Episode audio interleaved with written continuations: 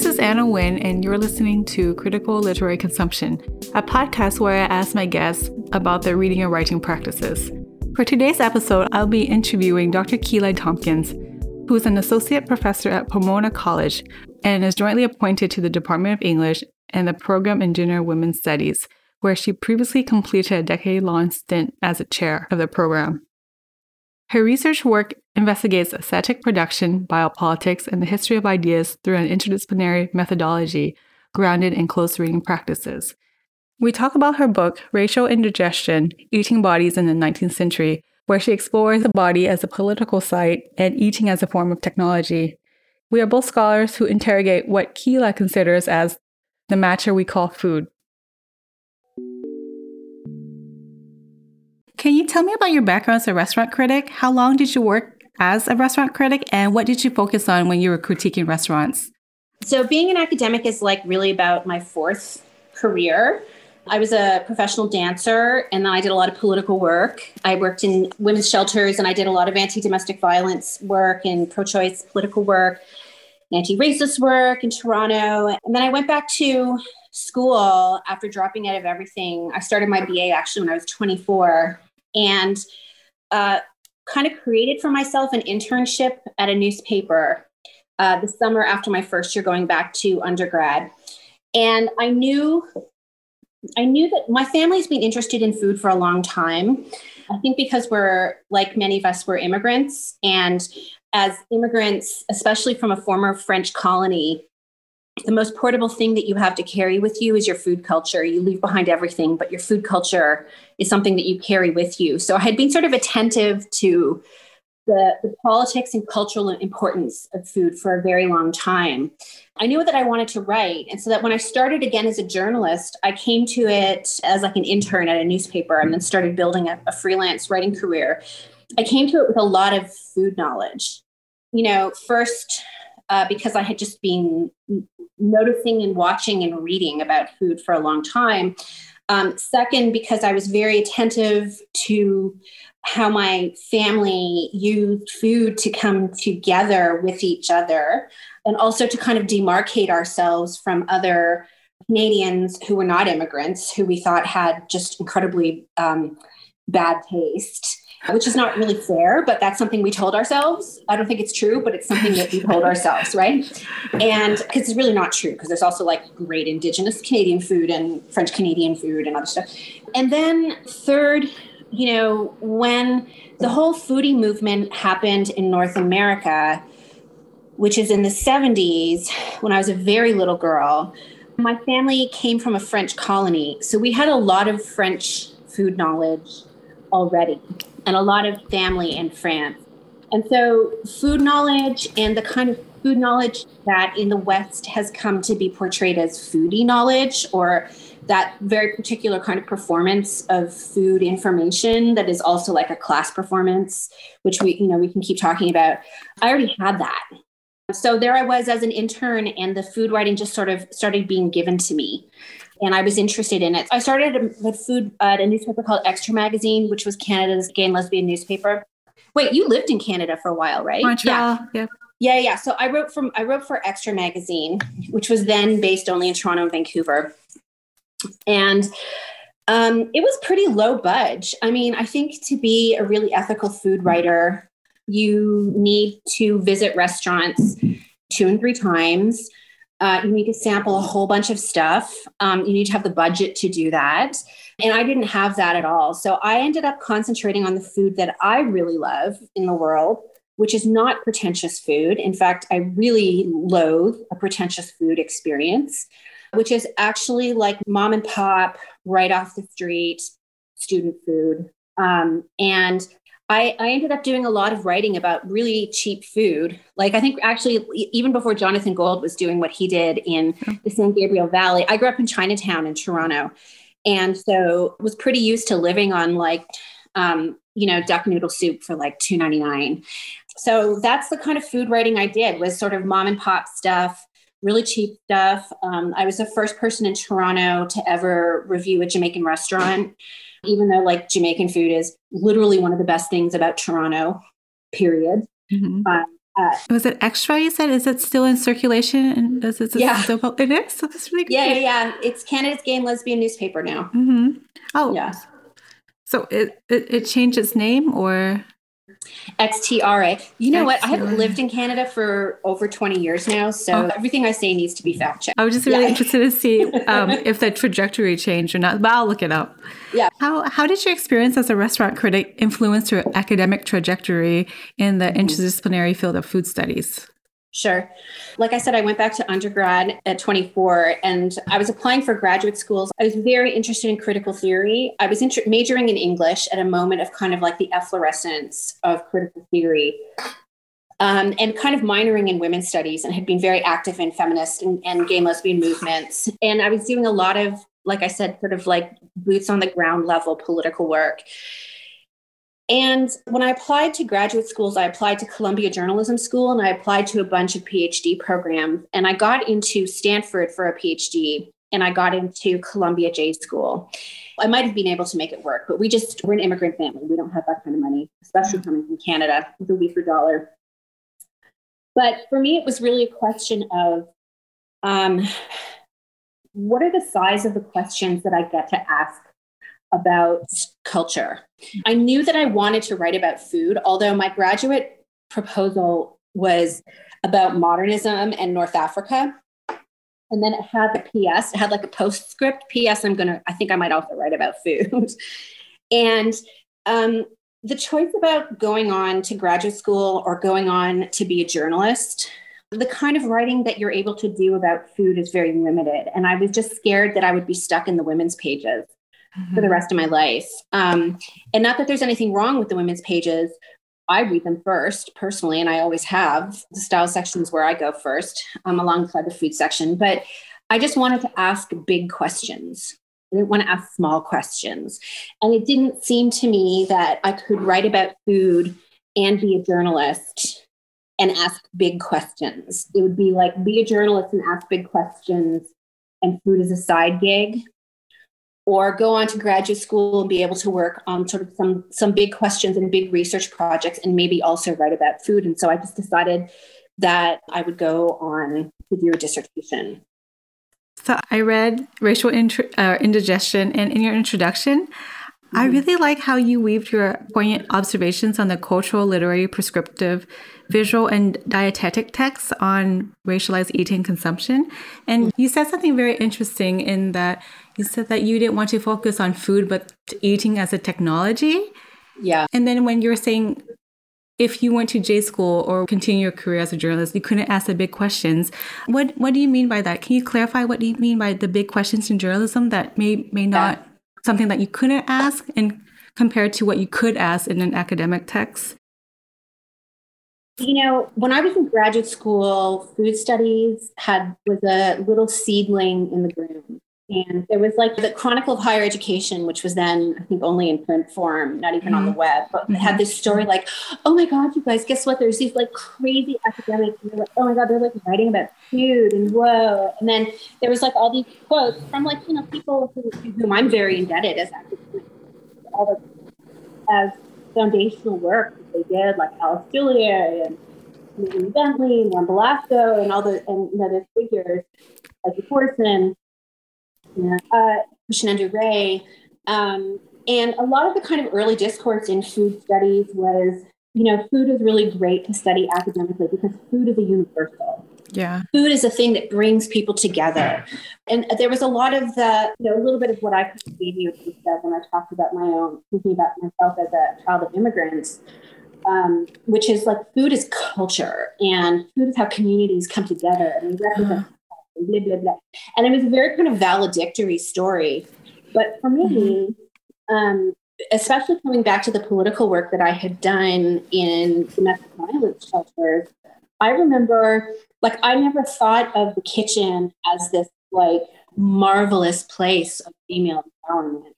Like, and we like very much this kind of early second, second wave feminist historiography around food of like, you know, these amazing women who like who created lives from their interest in food and, you know, who empowered themselves through domestic science and you know, that kind of like recuperative second wave feminist work. But for me, working in women's shelter, what I saw was that the kitchen was like where the worst fights happened, mm-hmm. was where the dirtiest labor was.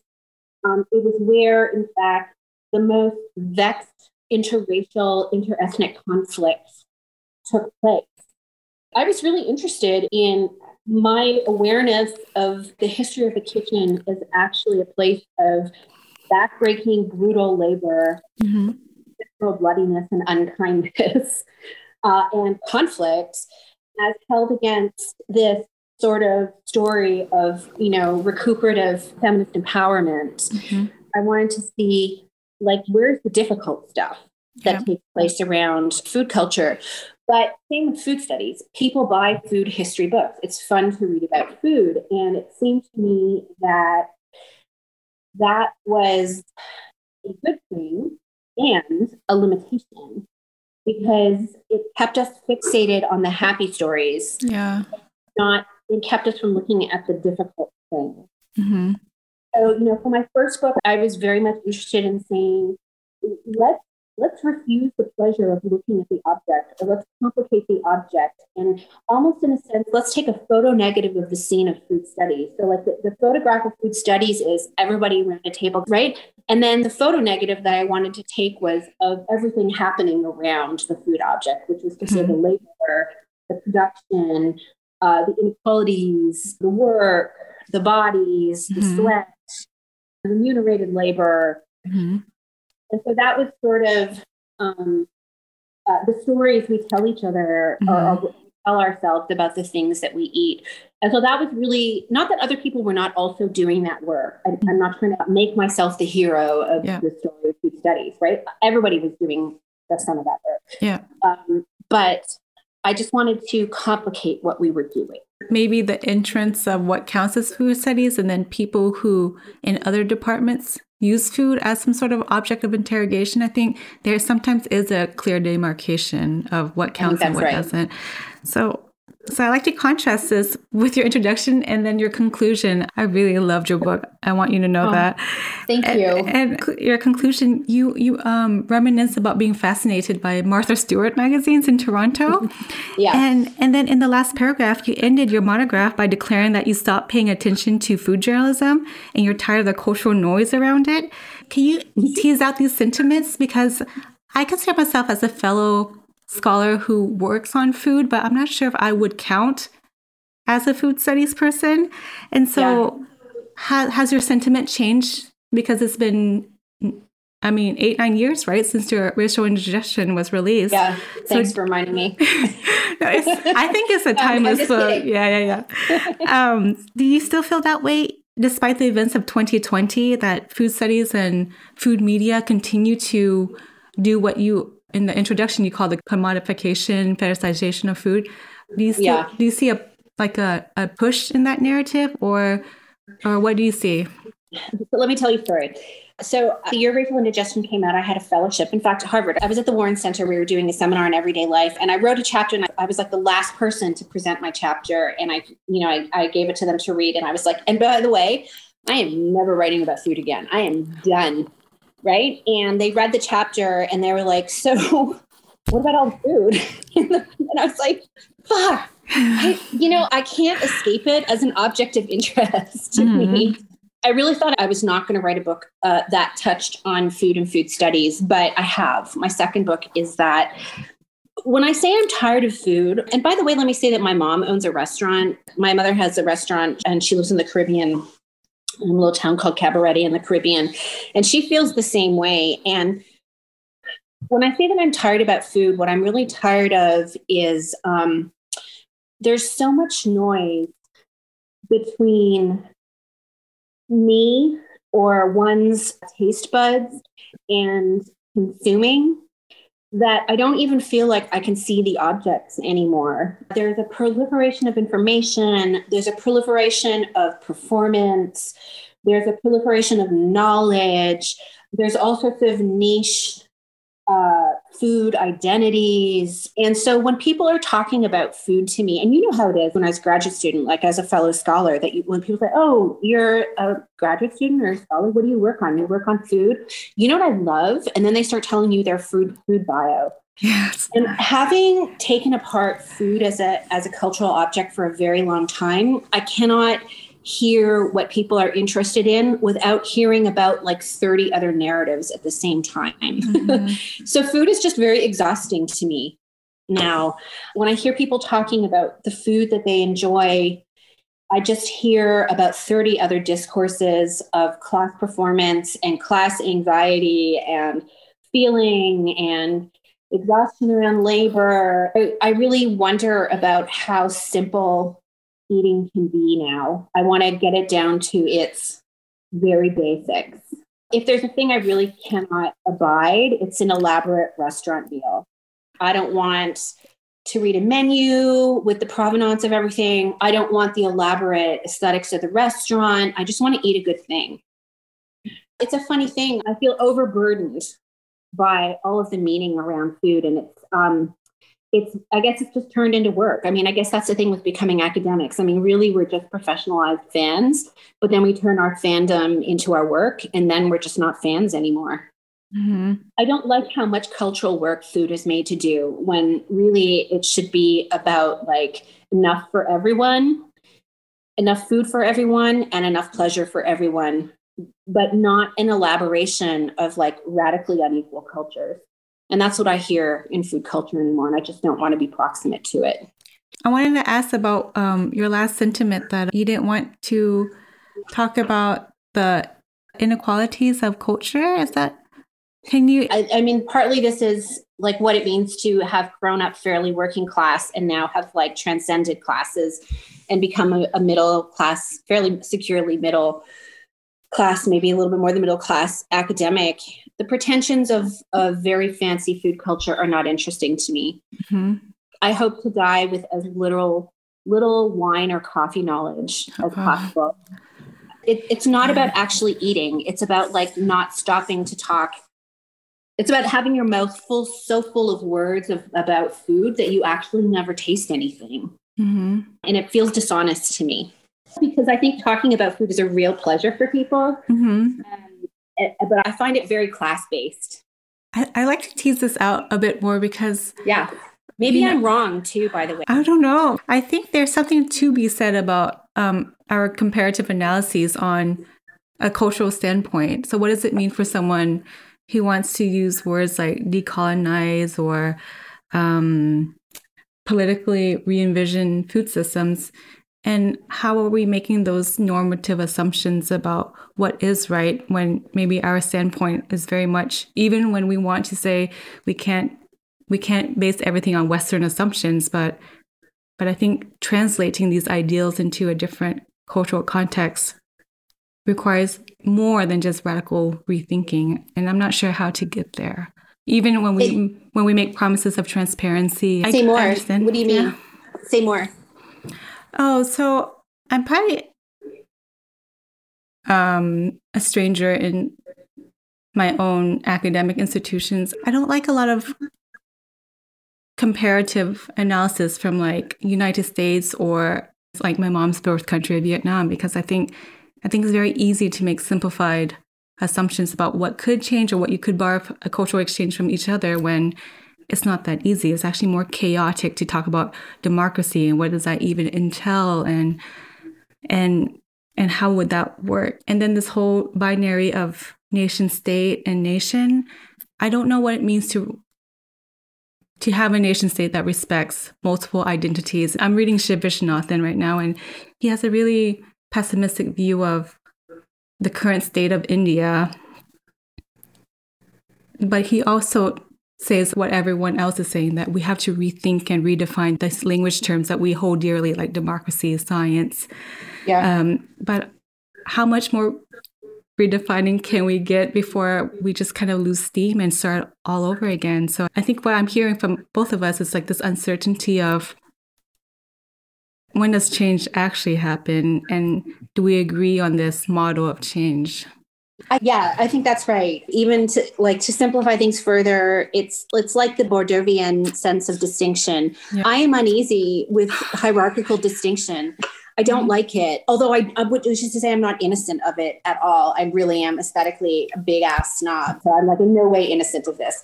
And what the thing that I got very tired of in, in food and food studies was the increasing elaboration and distinction of what is good against what isn't. Yeah. And I just don't enjoy that. I want there to be enough of food, I, enough of things that are good enough for everybody. And I don't need to have the stuff at the height of the food experience. I don't need it. It doesn't make me feel good. Mm-hmm. And I think that's maybe where we're, we're connecting on this. Yeah. I think it's very tricky because, um, you know, there are plenty of people doing good work about this, but I'm not sure if it's can you go beyond transparency and talking about the ethnographic observations of a different country and that they get it right. Well, I'm not sure what that means, you know. Yeah, I don't know what that means either. So, yeah. Yeah. I guess I just like food to be really cheap and not violent. Yes. So I have this tendency when I don't know someone's work, I read a lot of their work. After Racial Indigestion, I read your um, short essay on the limits and promise of new materialist philosophy. Oh, yeah. and I think that it drew out your critique on the cumbersome term of new directions, approaches, interdisciplinary genres. Mm-hmm. And you mentioned the tendency to romanticize object oriented ontology as an answer to the more humanistic approaches in academia. So you mm-hmm. talk about the binary human, non human. And um, in your book review essay, Writing Against the Human and the Humanities, which I thought was very thought provoking. Oh, thank you. And you surveyed four books on feminist science studies. And um, you began with the essay with a very clear, astute statement that there's a decline of enrollment in the humanities. Yeah. And you observe that people who are new materialist scholars want to move beyond arrogant human exceptionalism in their studies. And your intervention that you already wrote, I think, in Racial Indigestion, is to prioritize min- minoritarian knowledge, which includes the material structures of our lives. So, what are your thoughts on the, the continued object studies in academic p- disciplines, and what are those limits, especially for someone who does critical textual reading analysis, which I also do, and I think you're one of the few that I, in contemporary books that I've read who does a very a clear, careful approach to how do you read a text and what do the texts mean. Mm-hmm. There's a lot in that question. Which one first? Uh, so, you do you see a contradiction then between close reading, which is, I don't know that I'm married to close reading in the traditional literary sense, but uh-huh. at least like a close attentiveness, or like the performance studies um, scholar Alex Vazquez calls it listening in detail. Mm-hmm. You're interested in my response to the object oriented turn and the new materialism post humanist thing. Yeah. Yeah. Or at least what's this continue binary? Even if we no longer want to live in a world of binaries, why why do object studies people focus on the human exceptionalism versus object oriented agency or yeah. um, humanities versus yeah. science studies? There's some really cool young scholars doing work. Obviously, yourself amongst them. Christy Spackman, Rachel Vaughn, working in waste studies. So I think there's people doing kind of interesting materialist based food studies work. I hope my book will, which I hope will get off my desk soon, does some of that work as well. You know, those two pieces do a lot of work and they do a little bit of different work. I'm not interested in object oriented ontology because the non correlationist position, which is to say, oh, you know, objects can't be known and we're we're always only human trapped trapped in the the prison of, of language and ideology and we never really can. And so like the thing about objects is that they cannot fully be known in and of themselves you know, which is a drastic oversimplification of the non-correlationist position. I just find it like passively melancholy and leading to no good questions because like then what? You know, I'm just gonna sad and crying into my beer. You know, like where do I go from that? The object oriented ont- ontologists, who are, you know, largely dudes, but not only, but it's a very dude philosophy, you know, are really not listening to the work that feminist philosophy, but also very, very specifically indigenous and African American and Black critical thinkers and are doing around the histories of objects and objecthood. Also, you know, work like Mel Chen working in disability studies. So, you know, people that are paying attention to the histories of objecthood, to the history of materiality, to life worlds occluded by settler colonialism and by empire that had a richer, more imaginative, more sustainable relation to the non human world. So the heroic narrative, Mr. and Mr. whatever at the pub, you know, crying into their Guinness about how they, you know, they can't ever reach the material world is just a romance that doesn't interest me because it ignores enormous swaths of thought. I wrote that piece, but you know, Kim Tallbear's written about mm-hmm. that. Jackson's written about that. Mel Chen, of course, has written about that. Dana Luciano does great work on this. I, I was interested in that piece to say, let's stop the romance of objecthood as an answer to, you know, the ills of humanism and think about what has already been said. And that second piece about the crisis in the humanities, when we take up a future of humanistic thinking, and we don't take up the problem of the human itself as an ethical crisis and existential crisis. Can I swear on your podcast? What's the fucking point? Like, we have 12 years left to stop fucking species suicide and this bemoaning the end of the humanities or the crisis in the humanities without taking account of the fact that the very category of the human has enabled such total violence against our planet and against other peoples that are not, you know, white and Western, I don't feel that their crisis in the humanities is my crisis in the humanities. Yeah. My crisis in the humanities is a different crisis. Mm-hmm. And I'm interested in displacing the human, not displacing, um, in decentering a naturalized relation to the human in my work as much as possible mm-hmm. with the understanding that being human, I'm probably going to fail at the total success of that project, but I'm still going to try as an ethical imperative. That's sort of the trajectory of, that work. You know, I came out of English literature. I think you did too, right? Mm-hmm. I came out of English literature as a child of immigrants and as the first woman in in both sides of my family to finish university. I was really in love with the beautiful social capital I thought that having an English degree gave me. And then I went to graduate school and tried to live inside of the structures built by that social capital and found them to be violent and unethical and um, straight up stupid when it came to their own survival. So I really have a kind of vexed relation to uh, humanities and humanism, mm-hmm. even as I am exactly a product of it. And I don't want to lie to myself about that. So, yeah, it's a vexed and imperfect place to write from. The second book is much harder than a first book because it's a thing you don't want to hear when you haven't finished your first book, but the second book is a whole other beast. Yeah. And um, just trying to unseat myself from my own comfortable relation to method as I inherited it as a scholar of literary studies has, you know, taken a while. Yeah. And I'm not sure I've succeeded. Yeah. Um, so my podcast, um, I'm really interested in the concept of what does it mean to read carefully? What does it mean to cite carefully? And how do we ensure that we're actually understanding the author and the text? And, you know, when people ask me what my method is, I said, well, reading. And I know it sounds really simplistic, but I try to tell them, like, I try to situate the text in accordance to the year it was published and the historical settings and and then what does it mean when we cite a text when we re- remove that kind of historical context in which it exists because that text becomes an artifact.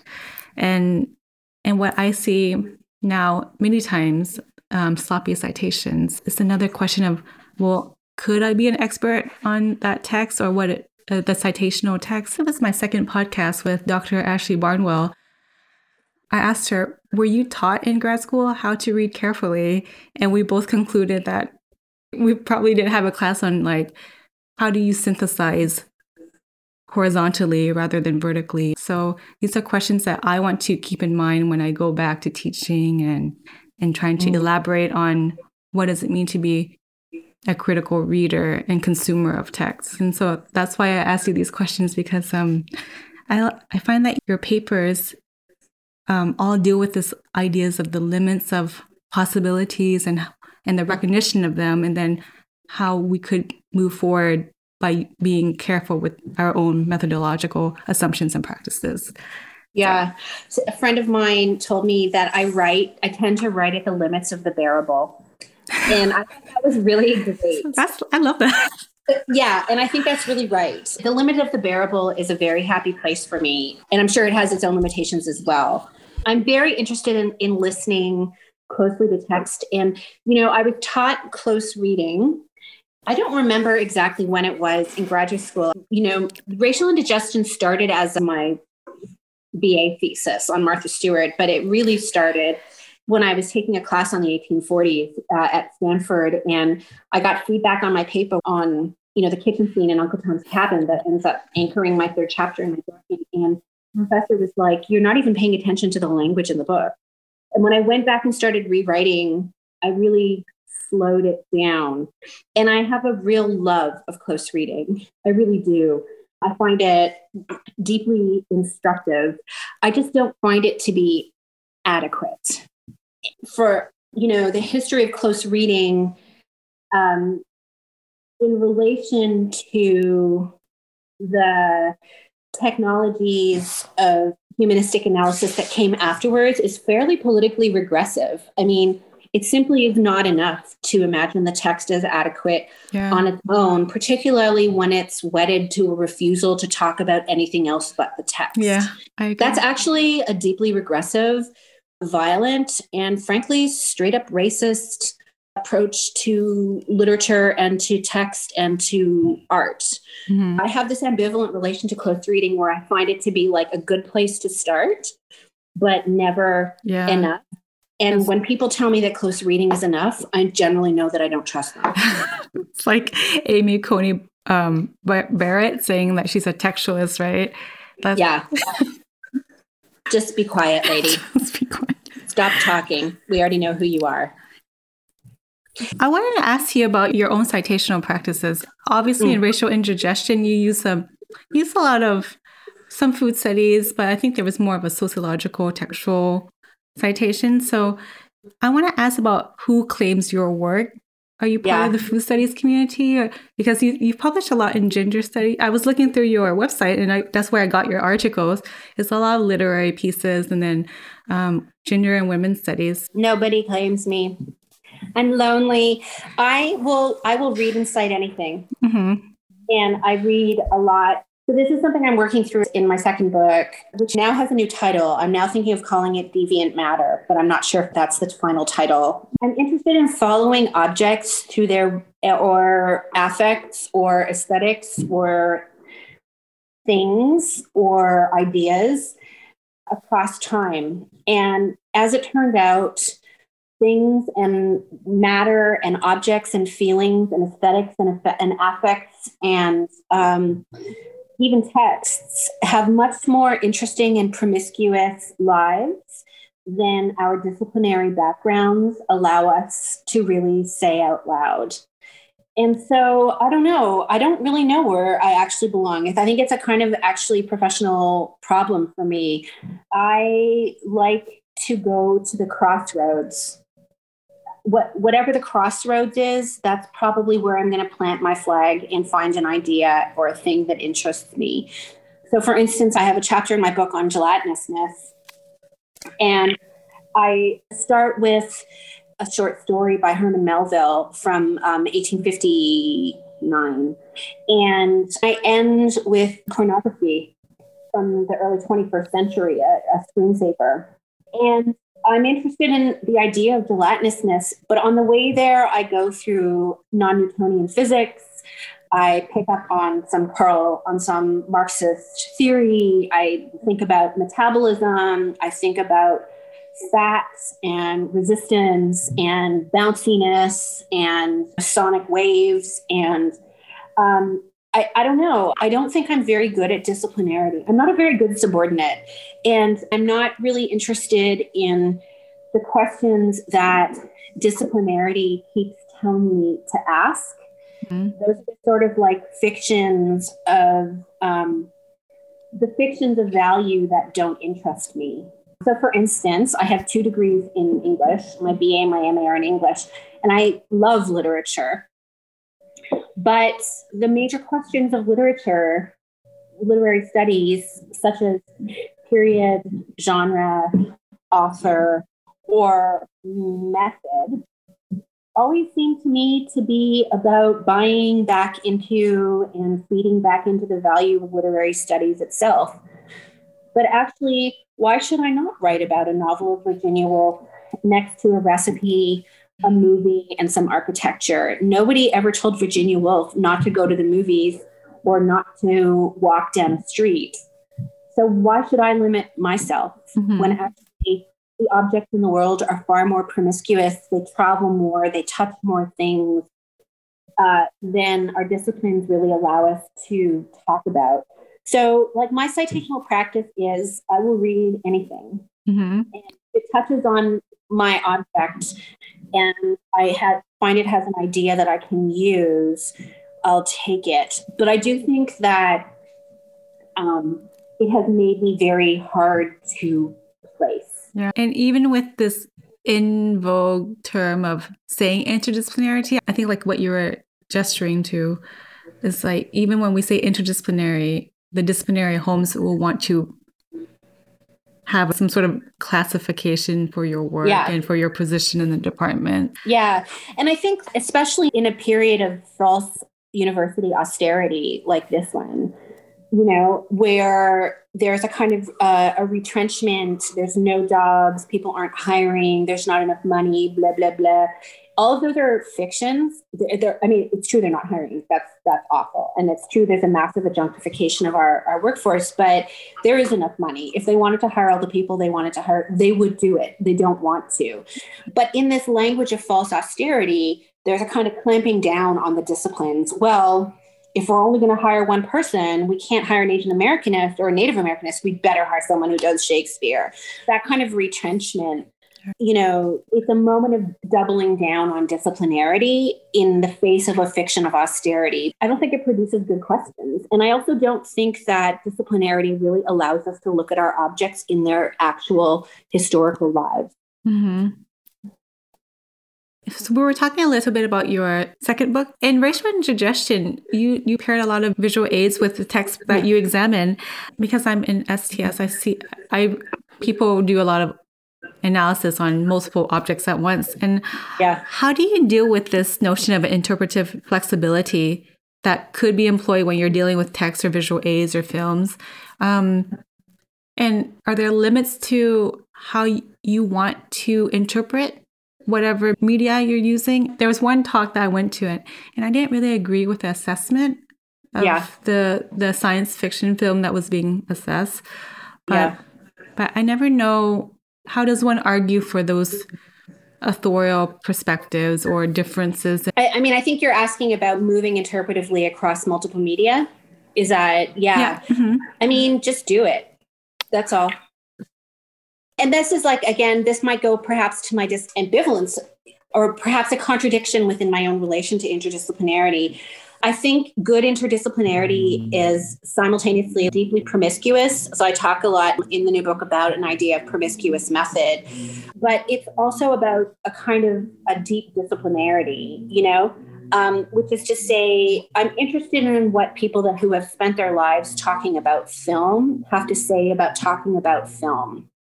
Like I want to talk to them. I want to listen to them and I want to know what they're doing because they have things that are valuable to say, obviously. So I think as I travel across media, I'm trying to listen to people in the very deep insides of disciplines. And then I try to depart from the deep insides of disciplines and put things next to each other. My own PhD training was an interdisciplinary program. I did history, I did literature, I did film, and I did critical theory. I did, those were my four fields in my quals. Um, so I'm pretty well versed, or was at one time, well versed on the insides of those practices. I don't think that there's a flat ontology, say, between uh, a short story and a silent film, even though perhaps both were produced in 1906. But I also don't think that the fact that there isn't a flat ontology between the two of them should stop me from trying very hard to read each of them very, very well. Mm-hmm. I think the thing about being interdisciplinary is that in general, and I think we can take this lesson from the way in which interdisciplinary is often a code word for not being white, mm-hmm. is that to be very good at being interdisciplinary, you have to be twice as good as the people that are strictly disciplinary. It's just more work. So, for instance, would it be possible? And there are people who write very good five chapter books and there's a single text in every book and they have wonderful ideas and they're wonderful books. That's not the kind of work I, that interests me. Excuse me i'm interested in putting multiple kinds of media next to each other and thinking about how a singular phenomenon travels across them whether it's this, this idea of like say gelatinousness that i'm like working with right now. What happens with gelatinousness in a short story by melville what happens with gelatinousness in a video uh, by Bompas and Parr what happens in, with gelatinous in physics and how is physics talking about it? What happens with gelatinousness when we're talking about the biorheological physics of the fat on your butt in pornography? Those are four four or five very different ways of talking and yet there's a similar thing in each of them. So it seems to me that it should be possible to follow a thing as it in the case of gelatinous to like exhaust the metaphor as it like bounces across each of them. But it does take care. You know? Does that help? Yes, yes. Yeah. Even though I say my my main form of critique is text, I don't limit text just to books and short stories. So Kyla, we've talked about your new book proposal. Can you tell me what's the topic of investigation, how how it came into being and why you decided to write it as a follow-up yeah. to racial indigestion? Sure. So, you know, Racial Indigestion, like I said, it's a book in which I took the photo negative of like the scene of food studies, the scene of the investigation of the object in food studies. Instead of looking at the object, I wanted to look at everything around it. And this would be like a double photo negative where like I'm actually interested in kind of getting inside the food object itself and thinking less about again less about food although there's a kind of food history and there's de- there's an sts element to it. And there's also a kind of history of science element to it.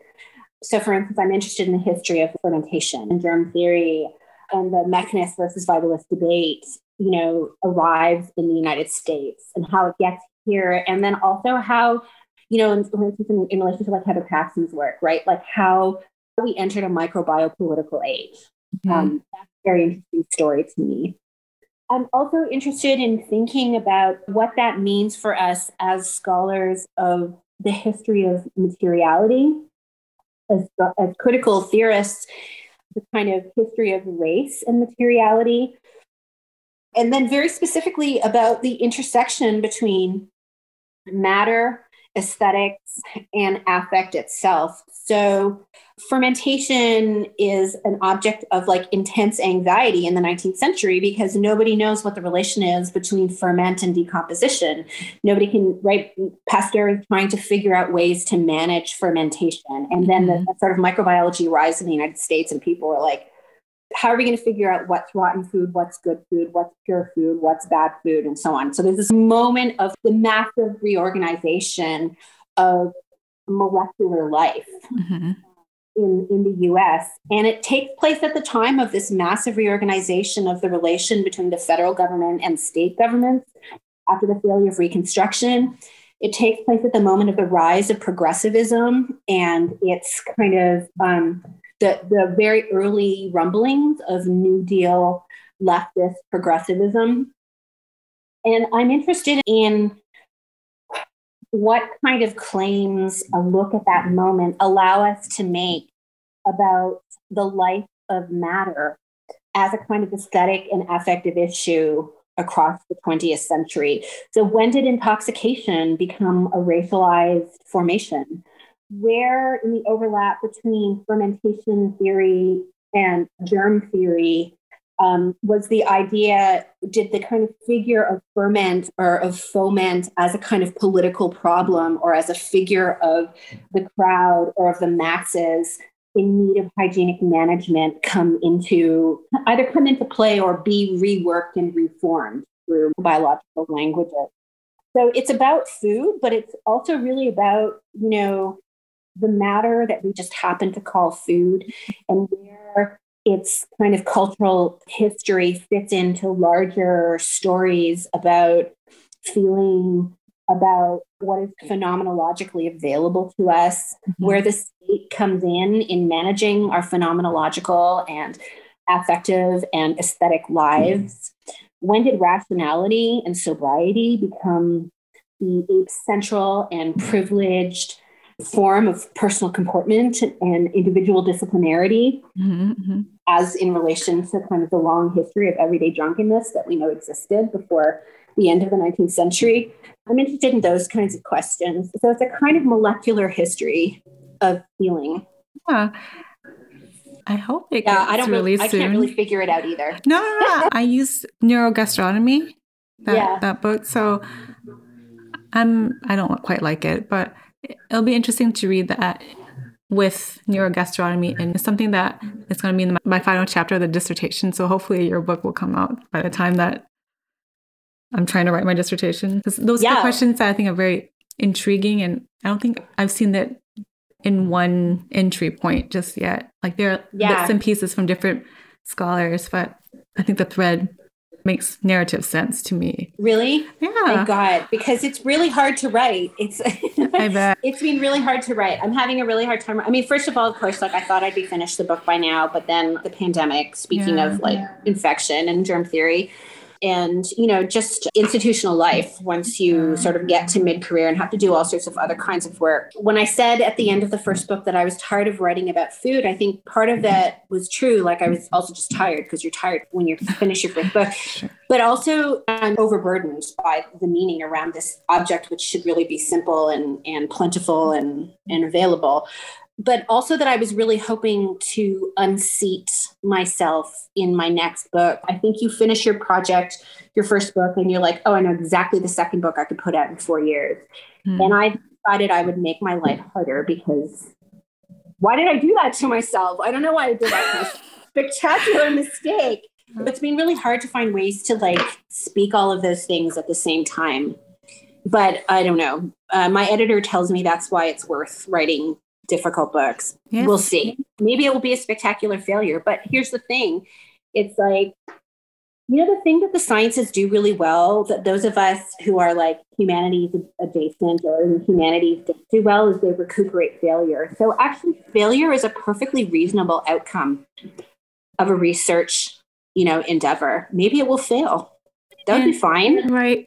And I always think that everyone's essentially rewriting the same questions in different case studies and citations and stuff like that. So it's really true. It sucks. I had to go back to Mintz actually. I went back to sweetness and power because I find like over and over I can return to it and I wrote this thing on American Quarterly, just like really trying to think about what's going on in Mintz that he doesn't really have the language to quite completely articulate about energy and feeling and flavor and the organization of the senses. It's an incredibly rich book. Like it never stops paying off that book. Mm-hmm. So that's really what I'm trying to get to is a kind of a history of the ordering of the senses, which is also a kind of, you know, a history or like a case study in what it would mean to speculate about how aesthetics actually transcends the scale. The ordering of aesthetics transcends the scale from the level of the molecular all the way up to the state. But it might fail. No, I I like that really the fail. molecular to the state. I think I just like questions of what governance means. I guess you in racial indigestion, you're talking about the political site of the body and and the technology yeah. of eating. So I find that language very refreshing to me to read. Ultimately, it's really biopolitics. I mean, ultimately, you know, we're all just children of Foucault. Yep. Especially in light of recent events. yes, absolutely. So. Well, Kyla, that's um, all the questions I have for you officially. Well, thank you for having me. It's super exciting to start talking to you and also, like, really to begin a long dialogue with you. Thank you for listening. You can reach me on Twitter and Instagram at an Android. I'd also like to thank Mariah Behrens for creating the cover art for my podcast and my partner Matthew Sample for his music and edits. See you next time.